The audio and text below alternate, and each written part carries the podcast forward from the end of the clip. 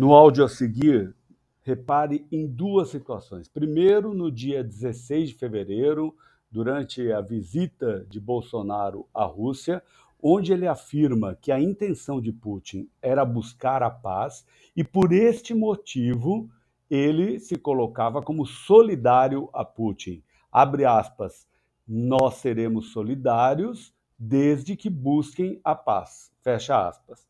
Depois, no corte que a gente faz para uma outra entrevista, no dia 27 de fevereiro, portanto, nove dias depois, ele mantém a situação de neutralidade. Parece que quem fala russo é o próprio presidente do Brasil. E, lamentavelmente, o Brasil se coloca na contramão da comunidade global. Politicast. O encontro com o Putin demorou aproximadamente duas horas.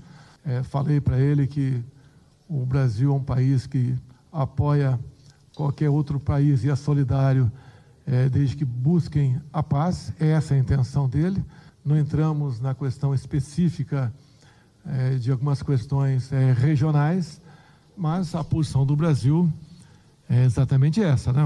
É, os líderes é, do Ocidente já se manifestaram e o senhor vai se manter na neutralidade? Grande parte da população da Ucrânia fala russo. É, os líderes é, do Ocidente já se manifestaram e o senhor vai se manter na neutralidade? Grande parte da população da Ucrânia fala russo. Arroba politicast, underline BR.